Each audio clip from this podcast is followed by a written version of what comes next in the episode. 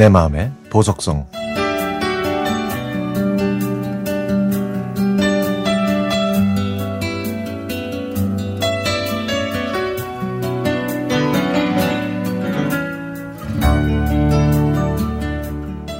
여보 사랑하는 경윤 씨 우리가 처음 만난 날 기억해요?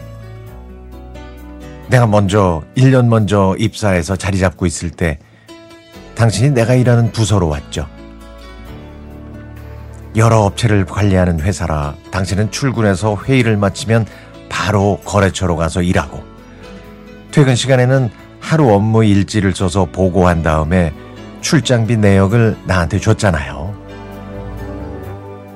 그러던 어느 날 당신이 결제 서류 사이에 퇴근하고 밖에서 커피 한잔 하실래요?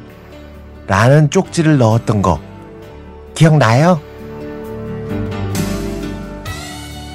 그날 우리는 고급스러운 팝송이 나오는 경양식집에서 돈가스를 먹으면서 시간 가는 줄 몰랐죠.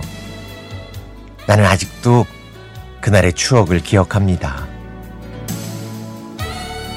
여보, 당신과 인연이 되려고 했는지 헤어져서 집에 오는 내내 당신 얼굴이 떠오르더라고요. 나중에 당신은 그냥 일을 빨리 배우기 위해 나를 만났다고 말해서 사실 많이 서운했지만 내가 더 많이 좋아해서 우린 결국 결혼까지 했네요. 두 자식을 낳아 잘 성장하는 걸 보니까 우린 정말 열심히 살아왔네요. 아이들이 분가하고 중고차도 사고 그렇게 알뜰살뜰하게 살면서 집장만까지 했으니까 그동안의 아픔과 슬픔은 다 잊기로 해요.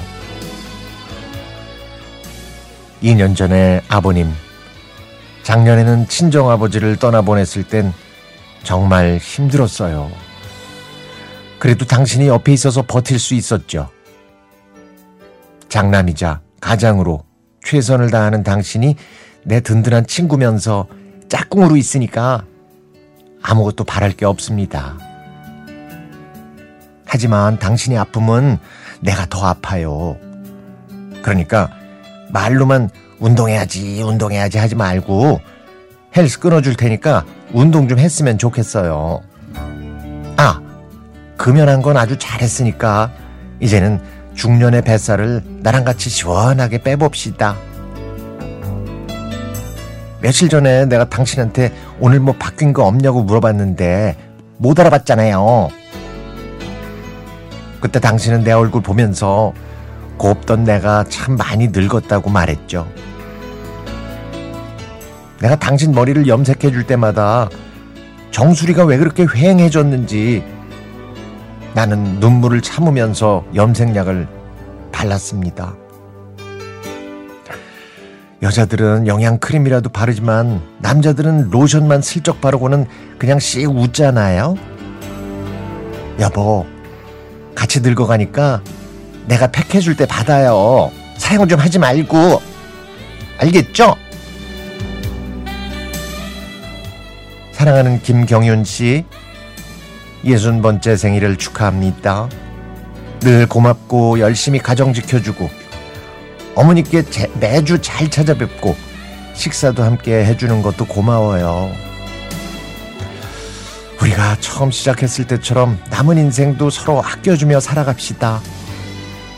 이번에 집에서 하는 생일 파티 기대해도 좋아요.